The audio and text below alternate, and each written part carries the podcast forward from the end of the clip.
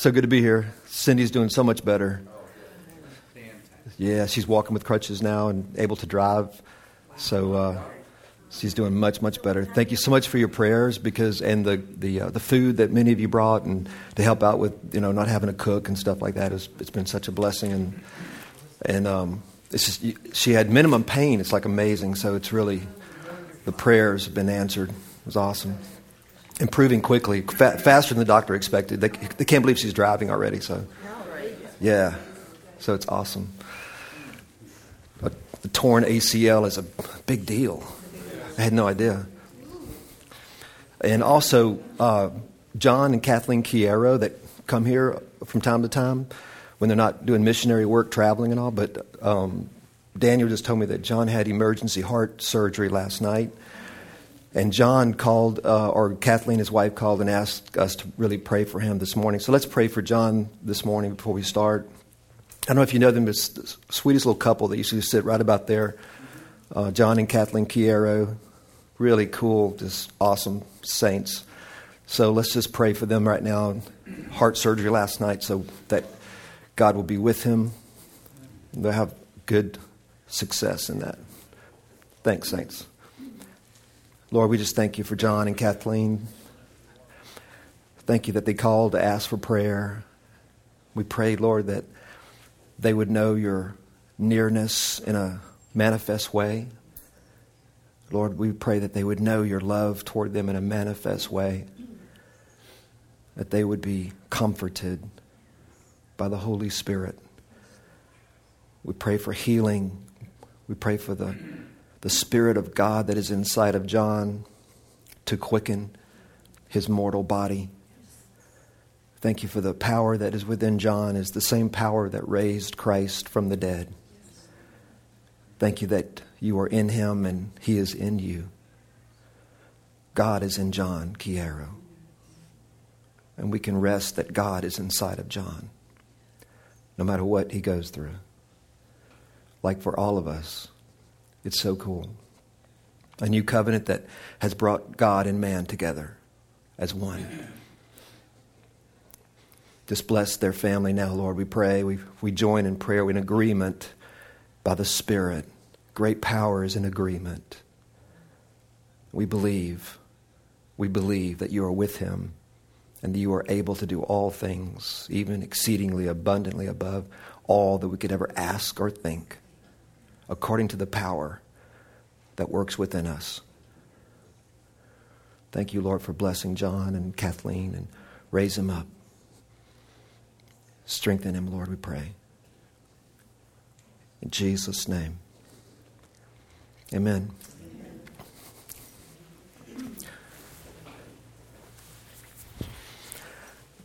I want to thank Barbara for sharing last Sunday. I called her like a last minute thing. Uh, still needing to be with Cindy to help Cindy out. Really appreciate Barbara and, and Ken that speaks from time to time. You guys really appreciate the help. Um, what I thought I'd share this morning is we a couple of weeks ago. Hey, Billy, good to see you, bud. Um, a couple of weeks ago, we shared about, and we, we entitled it "The False Doctrine of Indwelling Sin in the Believer."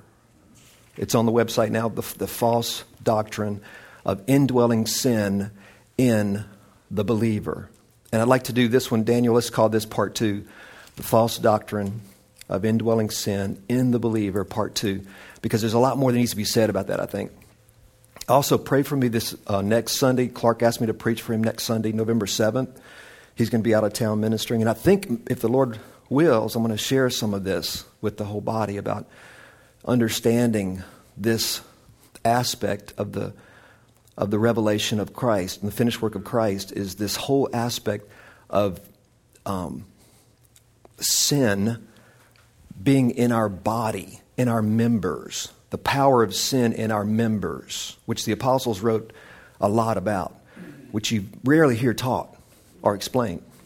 And our, our understanding, another way to say it is understanding what the flesh is. Because we talk about it, we, we talk about flesh and spirit, but really understanding more about that so we can have clarity on that. And the, um, the Acts 5.20 says that, it's a, I love this verse, Acts 5.20 says, the angel appeared to, um, I forget which apostle it was, it might have been Peter, but the angel appeared to one of the apostles and said, Go and stand in the temple and speak to the people all the words of this life. I think it was when he just released him from the prison or whatever, and, and the angel spoke to him and he said, Go and stand in the temple and speak to the people all the words of this life. Awesome statement by the angel. Acts 5:20. And all the words of this life is, a, is another way of saying that the Spirit has been given to us to show us all the things of the Spirit. The things of the Spirit and all the words of this life are the same thing, just said differently. The things of the Spirit are all the words of this life. And it's like pieces of a puzzle the things of the Spirit um, are like pieces of a puzzle that come together where we have a, a complete picture of, of the work of Christ. One of the things of the Spirit, which, by the way, is one of the keys to walking in the Spirit, Romans 8 says, We walk in the power of the Spirit, and the Spirit puts to death the deeds of the body. The apostle, the Holy Spirit through the apostle wrote it that way. The Spirit puts to death the deeds of the body, not the deeds of the old man. The old man is dead. The, the apostle wrote through Romans 8 that the Spirit puts to death the deeds of the body because the power of sin is in the body now. And it's not your old you either. It's the power of sin, the mystery of iniquity that still works in this creation, that which is of this creation, the body. So the Spirit gives us, reveals to us the things of the Spirit. And to walk in the Spirit, one of the keys to walking in the Spirit, Paul says, is to have your mind set, mindset, a mindset, on the things of the Spirit. For the mindset on the things of the Spirit is life and peace. Okay? So the words of this life, which is life in Christ, and the things of the Spirit, one of the key pieces of this puzzle that helps us see with clarity part of the truth that Ephesians says, speaking the truth one to another, we are built up in Christ unto the fullness of the stature of the Son of God. Speaking the truth in love one to another, this truth, this beautiful, awesome work of God, understanding the manifold grace of God, like a beautiful diamond, the facets of His work. One of the pieces, one of the shiny aspects of this work is to understand this issue of sin in your body, but not in you. You see it? It's important, it's imperative that we have this piece of the puzzle. Because, first of all, some people will race in their thinking and they'll think, well, he's just trying to say that we can just sin all we want and whatever. Then we're not saying that, of course. As Paul said, you know, they came to him and they said, Well, when I hear this message you're preaching, Paul, it sounds uh, to me that let's just go sin that grace may abound. And Paul says, No. And I'm sure this group is not thinking that. But, but what happens with the enemy tricks you into thinking, Oh, no, no, you can't go there because that will lead to this and it's hiding an awesome piece of the puzzle from you.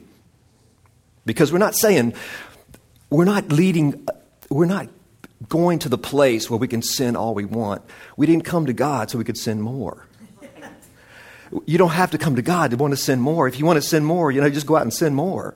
People don't come to Christ so they can sin more. They come to Christ because they're drawn by His love. They want to be free of sin. They want to be free of evil, free of the flesh, free of darkness. They want the light. They're drawn to the light. So don't let, don't let that come up. Also, you may, um, you may be thinking, well, am I saying that, that the body is evil? And that's not true either. I'm not saying the body is evil. For the scripture says Christ God the Father, thou hast prepared for me a body. See? He was incarnate. The word incarnate took on flesh and blood. So, flesh and blood and the body itself is not evil. It is the creation of God. God made Adam. So, the body itself is not evil. And that's one of the errors of the early church. They got into this era of the flesh being evil, the body being evil, and that's why they said, no, no, no, Christ could not have come in the flesh because matter is evil. That's the Gnostics' teaching. The body is evil, so Christ obviously didn't come in the flesh. And, Paul, and John answered that question and said, he said, if any man said that Christ did not come in the flesh, he's Antichrist. He did come in the flesh. He came in the body to come to be like one of us. But you notice you don't, you don't hear that heresy around here anymore. You know why you don't hear that heresy much anymore? Because we're not preaching the truth anymore. I'm going to do a study one day on how tracing heresy back to truth.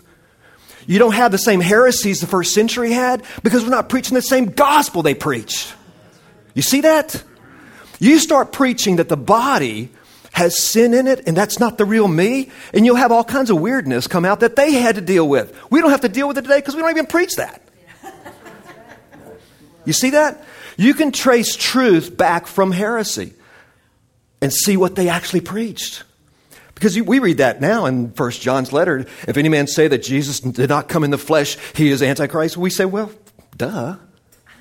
I mean, you know, but why did he, he address that? Because they were preaching the whole thing about evil sin being in the flesh, in the body. And so they took that, the Gnostics took that to the not extreme, but took it and, and twisted it and said, well, that means that matter is evil, and that means that God did not come in the flesh. He could, he must have been a phantom spirit or something. And that's what John addressed. You see? So when you and I start talking about these pieces of the puzzle, it's exciting.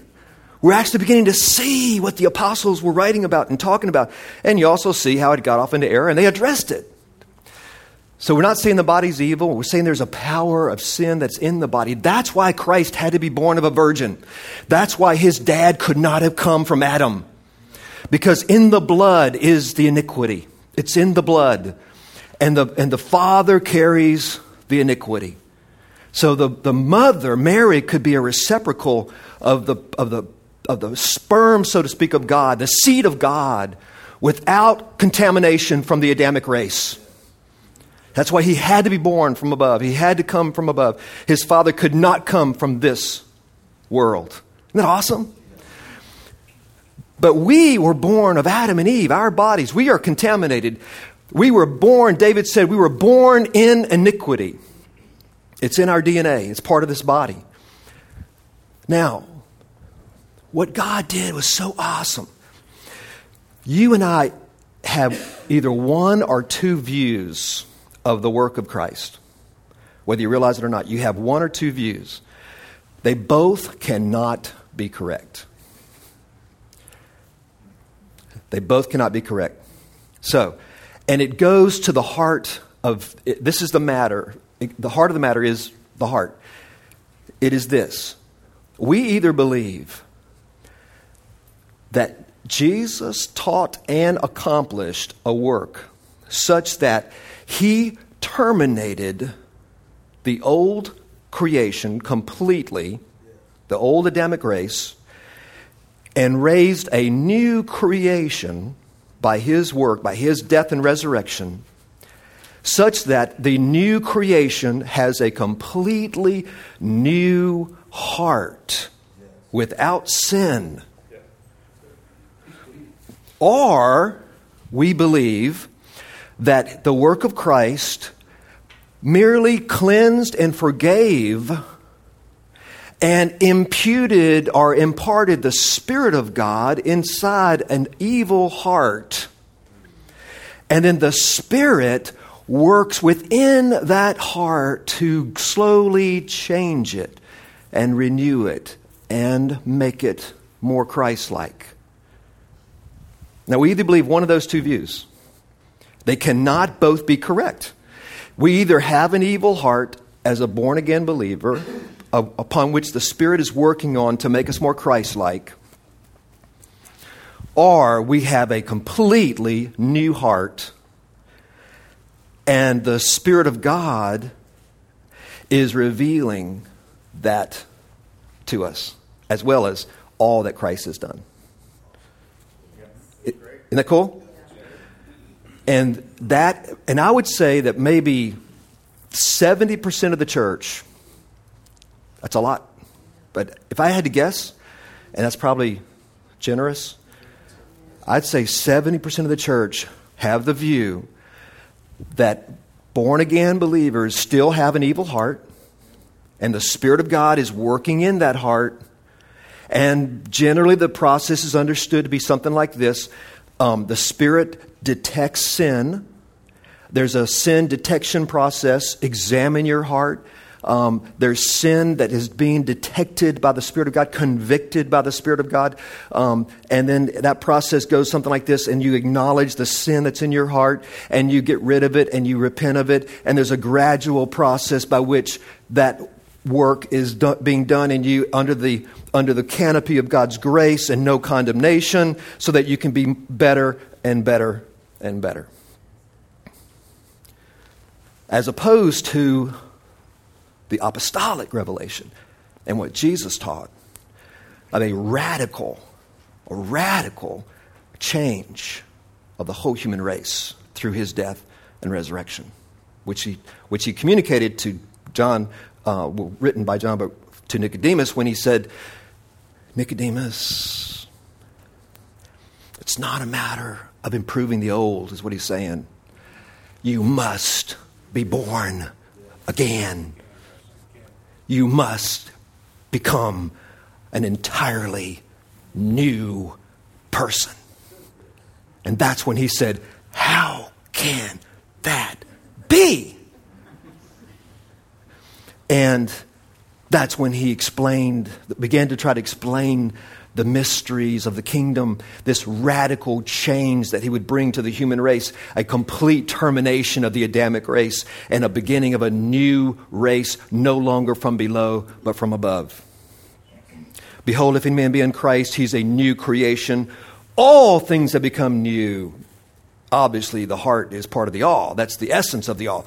All things have become new. If a man is in Christ Jesus. Okay. And of course, this was prophesied. We've said this before. It was prophesied in the Old Testament that the day would come when God would wash us with pure water. The washing of pure water is a reference to the cross of Christ. That's how we wash, is by death. And, and the prophet said, He will wash us with pure water and cleanse us and put a new heart within us, a new spirit within us, and make us new. David yearned for this in, in Psalm 51. He said, Oh Lord, blot out my transgressions. You don't desire sacrifices of bulls and goats and all this covering of sin.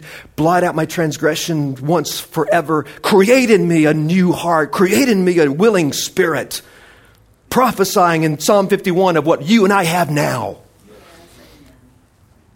And uh, of course, Peter in Acts 15 says, when he's talking to that big meeting in Jerusalem, he said, of the Gentiles who received the Spirit as the Jews, and he said, God cleansing their hearts by faith. Acts 15. And then Paul in his letters writes about the circumcision of the heart and how we're new in him, the true circumcision, not of the flesh, but of the heart. I mean, it's just, it's awesome. Behold, the new man raised in Christ, okay? So, the new or this, this other way of seeing things changes everything as far as how we relate to God, how we relate to each other, how we minister to each other. Because as we said last a couple of Sundays ago about this topic, the way to bring forth the new you, the way to bring forth the new me, is to nurture the new me. You feed it, you feed him. The new, the new me needs to be nurtured to be strengthened and to come forth. As Paul said, that you might be strengthened in your inner man, that the real you would come forth, that you would put on the deeds of the new man by being strengthened. The deeds of the new man come forth as the new man is strengthened. And how is the new man strengthened? It's strengthened by seeing the glory of God in Christ Jesus because that's who the new man has been made in the image of. So the apostles, isn't that awesome? So the apostle said, This is the new dynamic. It's not like the old dynamic of the law. Through the law came the knowledge of sin. The law reveals sin. And it reveals sin not so that you could get better and work on it and deal with it and improve, but the law reveals sin so you would stop trying to work on it and stop trying to be better and stop trying to improve. And that every mouth would be shut and you would realize we cannot do this. And so the new, the new dynamic of the new heaven is a revelation of a new person, a son, beloved of God, holy, blameless, Paul says. You are holy, blameless, beloved of God, sons and daughters raised, heirs, joint heirs with the authority of the Son himself, whereby inside of you the Son cries, Abba, Papa, Daddy. Bone of his bone, flesh of his flesh. See? Raised up. And so, as we behold the glory of God in the face of Christ, we are brought forth in a heavenly dynamic that we can't explain, but we find our face shining as Moses' face began to shine as he beheld the glory of God. That which we see is who we are, and that who we are comes forth, and we are, it's not a self conscious kind of thing. It is something that happens in this heavenly way of God. For his ways are not our ways, his ways are different from our ways as the heavens are above the earth, separate from man's way of trying to fix himself and look at sin. Who told you you were naked? God said. It's not his way. So, and, and it, makes, it makes heavenly sense. There's a heavenly logic to this. See, those who think that the heart is still evil in the believer, and let me just say this the reason I titled this message the, the false doctrine of indwelling sin in the believer, and that last phrase is the key. Because there is indwelling sin in the flesh. There is sin in our members. But guess what? Which you already know. You are not your flesh. You are not your members. We have this treasure in earthen vessels that the excellency of the power is clearly seen to be of God and not of ourselves. There's a dependency on Him because He allowed the new to remain in the shell of the old. It's awesome. He allowed the new to remain in the shell of the old he has literally separated you from your sin and my sin as far as the east is from the west because he has cut away, Colossians says he cut away the body of the flesh and your inner man he raised from the dead, being dead in transgressions and sins, joined to the flesh of the Adamic race. He in a great mystery cut away the body of the flesh and translated you from the kingdom of this darkness into the kingdom of the beloved son, raising raising you up, leaving you in the shell. But the power of sin remained in the members of the body. But you are separated from that sin as far as the east is from the west because you, the real you, is in a completely different dimension. It's called being in the Spirit. Sorry for yelling. You can't help but scream. Being in the Spirit we see that, we, we, we, look at that, we hear that phrase, being in the Spirit, and we, we've lost the glory of that. You are in the Spirit. Romans 8 says, if Christ is in you, you are no longer in the flesh, but in the Spirit. Romans 8. That is who you are. This truth you're hearing right now, this truth is part of the puzzle, part of the mystery of godliness. Great is the mystery of your godliness. This is what you, you, the real you, feed on. And that's why you sense right now a strengthening in your inner man. Awesome! It's so awesome! And that's why we are so important to each other, speaking the truth one to another, encouraging each other, no matter what we're struggling with, because we can remind each other that, yeah, I know, I struggle with that too in the flesh. In fact, I've prayed for the Lord to remove that from me and, and, and, and free me from that struggle. It's almost like Paul's thorn in the flesh, thorn in the flesh, that, you know, he says, ah, my grace is sufficient for thee. Remember James Garfield? If they had left the bullet in the president, but they probed and tried to find the bullet, it was not the bullet that killed him, it was the probing that killed him. Leave the bullet, leave the bullet. My grace is sufficient for thee. That's not who you are. You see it? There are some things that we struggle with. God allows things so that we live dependent on Him.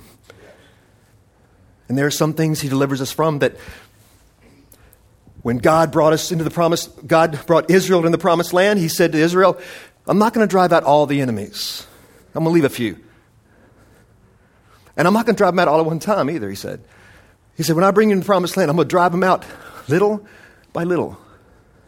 He brought Israel into the promised land, a picture of Christ, a land filled with milk and honey. And he says, I will drive them out little by little to teach you to depend on me.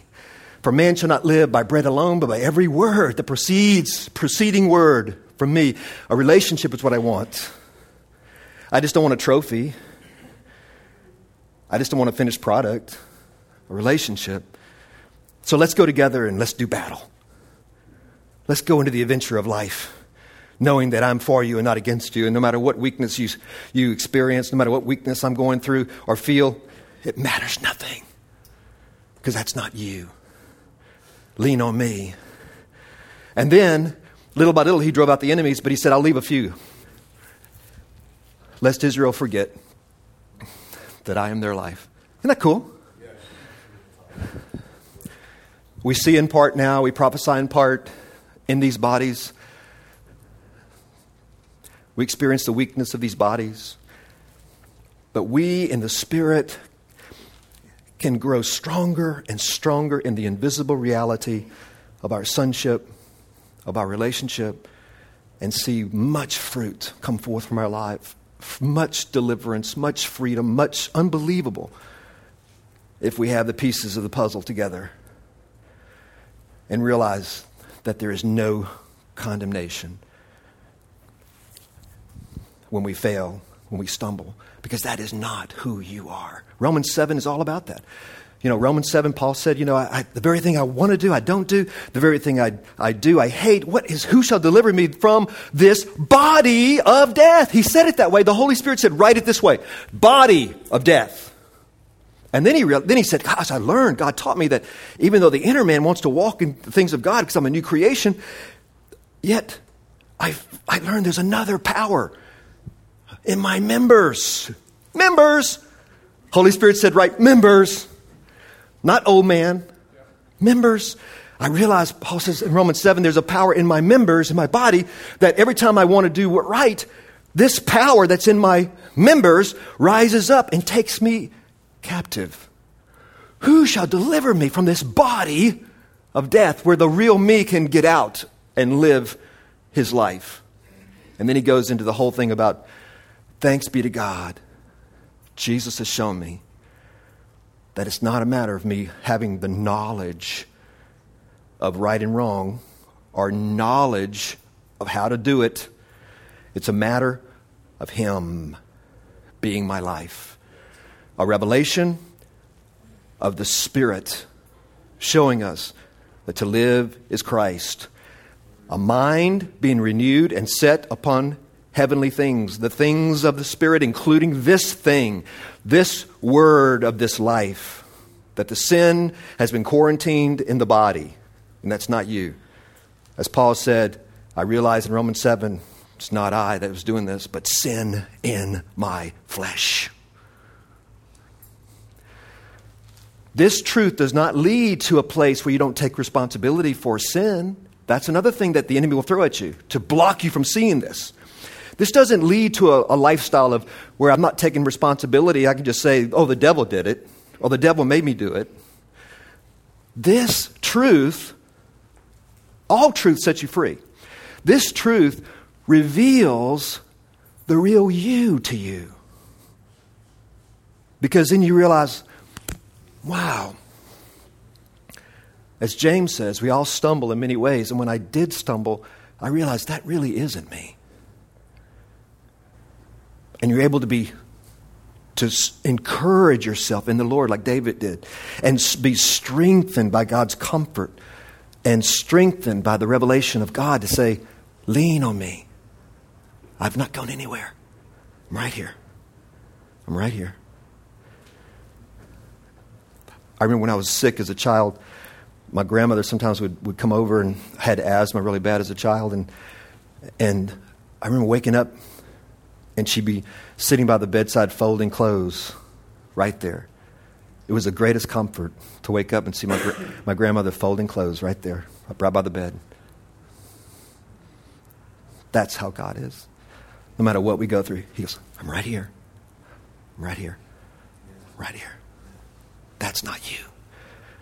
Come walk with me. I'll tell you who you are. I'll tell you who you are. Oh, beloved child, fair one in whom there is no spot, no wrinkle. I did it. I really did it. I raised you up in me, a new creation, to sit with me in heavenly places. That's where we are now. Fear not. Come. Run with me. Listen. Hear my voice. Hear what I see, what I say about you the Lord says. That verse in Ephesians is so good where Paul says that he took to himself a bride and she was washed with the washing of the word. And we hear that when you, when you have this mindset over here that the, the believer's heart is evil, still evil, and God's working on it, we have the, the the mindset, and it's taught widely, in more than 70% probably, that the washing of the word is getting in the Bible. Getting in the Bible and washing that old evil heart with the word. Studying the word and washing that evil heart with the word so you are gradually getting more Christ, to become more Christ like. Well, first of all, for about 500 years, there was no Bible. So, too bad for the first five centuries of the saints. They didn't have the, the Bible to read to wash themselves. And they didn't have, and most of them couldn't even read. So, too bad for them, right? No, that's not what it's saying at all. The verse right above that, the washing of the word, says this He gave Himself for her. That word, the word, the message that He gave Himself for her. She is washed by that word, that message of the gospel. That's all he's saying. He gave himself for her, for God was in Christ, reconciling the whole world unto himself, not counting their sins against them anymore. He gave himself for her. I was crucified with Christ. Nevertheless, I live, yet not I, but Christ lives in me. In the life I now live in this body, I live by faith in the Son of God who loved me and gave himself for me. That is the word that washes us by simple faith in that word. We're washed. And what's the next verse?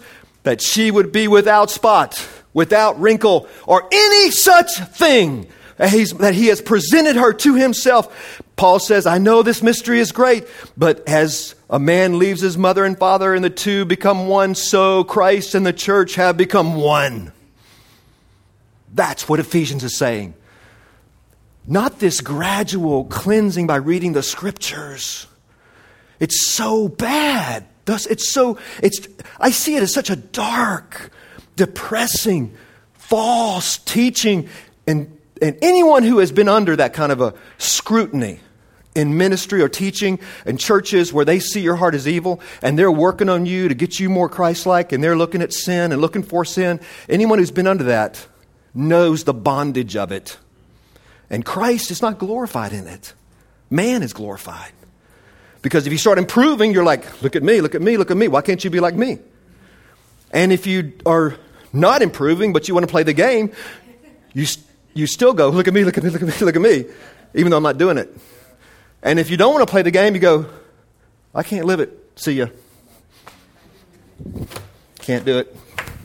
And they leave. But the truth is, we all have the flesh. We all have the power of sin in our flesh, but we also are all righteous and perfect and complete in Him. And we all need Him. And we all look to Him. And we all encourage each other to see who we are in Him. The new inside the old shell. It's the truth that sets you free and allows the life to come forth and, and bear much fruit.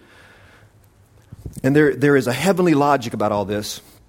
If you think about this, saints, if you have this view over here that the heart is evil in a believer, and there's sin in the believer, and you have to work on that and get it improved and so forth, then you, you see why they're into examining for sin, examining yourself for sin. You know, there's a verse in the Corinthian letter, Paul says to the Corinthians, he says, Why do you judge each other?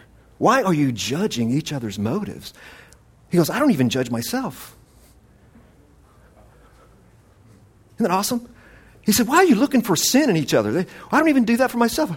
Uh, he goes, I'm a new creation. I, am just going to, I'm encouraging you to see who you are. And there's a place, there's a place where a brother or sister is walking in the flesh and they need a word to say, hey, bud, that's not Christ. That's not Christ. You need to repent, change your mind about that. That's not Jesus. But you don't search for sin in the flesh to improve this person. Why? Because if that's if this is true that the evil the heart is evil and so forth, you see that why they do that. But if you see this, all that is necessary to get here is not to know all about the sin in your flesh, for no good thing dwells there, and you will spend the rest of your life seeing more and more layers and layers in there. It's not a matter of getting to know the depths of your depravity. No. No, no, no. It is not about getting to know the depths of your depravity so you can appreciate the grace of God. No. Jesus did not teach that, nor did the apostles teach that. That is not the truth. The truth is, all you need to know is that it's not about your sins. I don't care if you study the depths of your depravity for forever. It's not about your sins. It's about seeing that you are a sinner. And when you see that you're simply a sinner, have mercy on me, Lord. I am a sinner. I am not perfect. I am not righteous. You don't have to know the depths of what's in there. That's a trap. You just have to know you need Him. That's it. That is it. And once you know you need Him, the thief on the cross says, We deserve this. Lord, remember me when you come in your kingdom. You think He understood the depravity of His sin, the depths of His. No, but He knew He needed Him. That's it. Not many wise, not many noble are chosen. God has chosen the foolish to confound the wise, the weak to confound the strong. This thing is simple. It's all about depending on Him and looking to Him. And when you realize you're a sinner, you simply say, Lord, Whosoever shall call on the name of the Lord shall be saved. Lord, save me. Lord, believe. Lord, I believe, I believe. Forgive me. When you do that simple act of realizing you are a sinner, First John, it says, if any man says he has no sin, he's deceived. That's not talking about this believer over here. That's talking about this guy over here that says, I don't need a savior, I don't have any sin. That's what that's talking about. We've done, we've talked about that forever. But that's, that's the verse that is, is about an unbeliever that never realizes that he's a sinner. But when you realize you're a sinner, simply see that you need Him, what happens is the miracle takes place. You become new in Him. The Spirit, God counts your faith as righteousness, and God is able then to raise you up and be both the just and the justifier of the ungodly. Now a new person has come into being. You don't go back to the old and search the depths of the depravity that He left in the shell the depths of the depravity he left in the body, the old man that is now dead because the new man, as, as a new entity, has been severed from the body, and the, the old you, the old person joined to the flesh was the old man. So when he severed the new or the, the real you, the invisible you, from the body, the old man ceased to exist, remain, sin remaining in the shell. The new you now in the shell is now nurtured and strengthened and flourishes through a revelation of who the new is in Christ. You see it? So you don't have to go back there. No good thing dwells in my flesh, Paul says. C.S. Lewis said that verse we that, that statement he makes, we say it all the time. C.S. Lewis said that if you want to look for sin in your flesh, it's like an onion, there's no end to it. And that's how men have control over other men. They stay over here and always, you're always coming to them to get better, to improve and so forth. And it's just, it's a, it's religion. It's sin management. It's religion. It's not the revelation of Christ. The revelation of Christ is, appears to be simplistic. It appears to be weak. It appears to be, um, um, something the uneducated would go for. Um, the educated would say, "This is this is the this is the the deal. This is the real deal here. This is sophistication here." No, no, no. God says, "Nah, it's just David with a slingshot. It's me. It's me." God's ways lead to his glory, that no flesh can glory in his presence. This leads to the glory of man and self righteousness and control. This leads to a freedom, a glory to God in Christ, and a freedom in the Spirit, and a love among brothers and sisters. It's genius. It's only something only God could pull off, and that's why God is God. Let every man be a liar and God be true. Awesome. Yes, sister.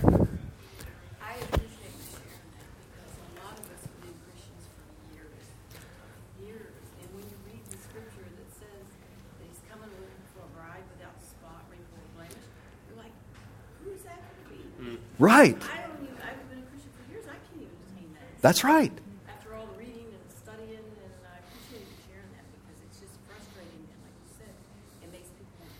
I know. It makes people want to quit.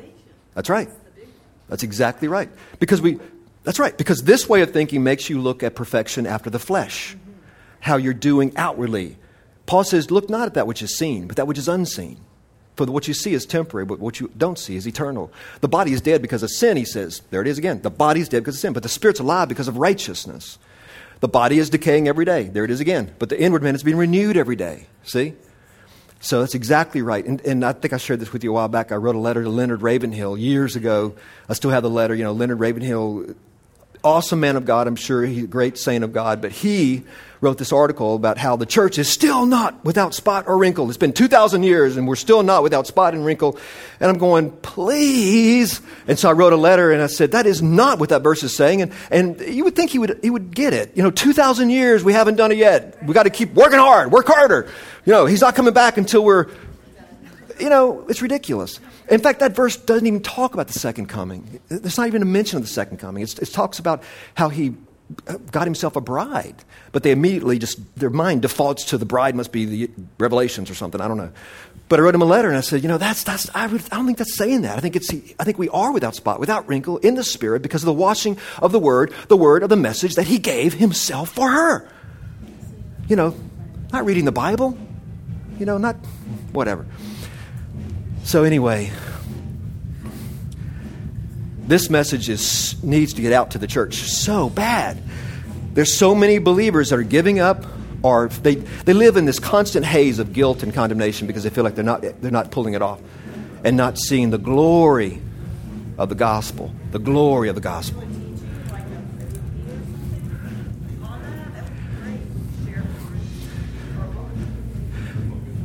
Yeah. Or a book. I need to write, I need to finish writing the book.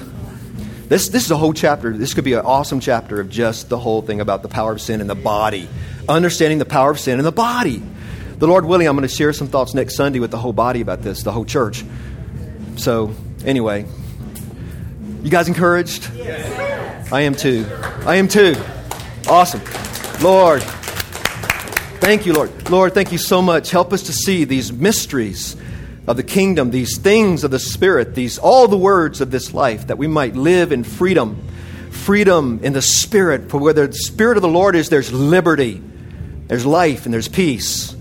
Lord, thank you for the awesome work you did. What a miracle to raise the new within the old, to leave the new in the old shell, that we might depend on you and walk every day by you. Awesome. Amen.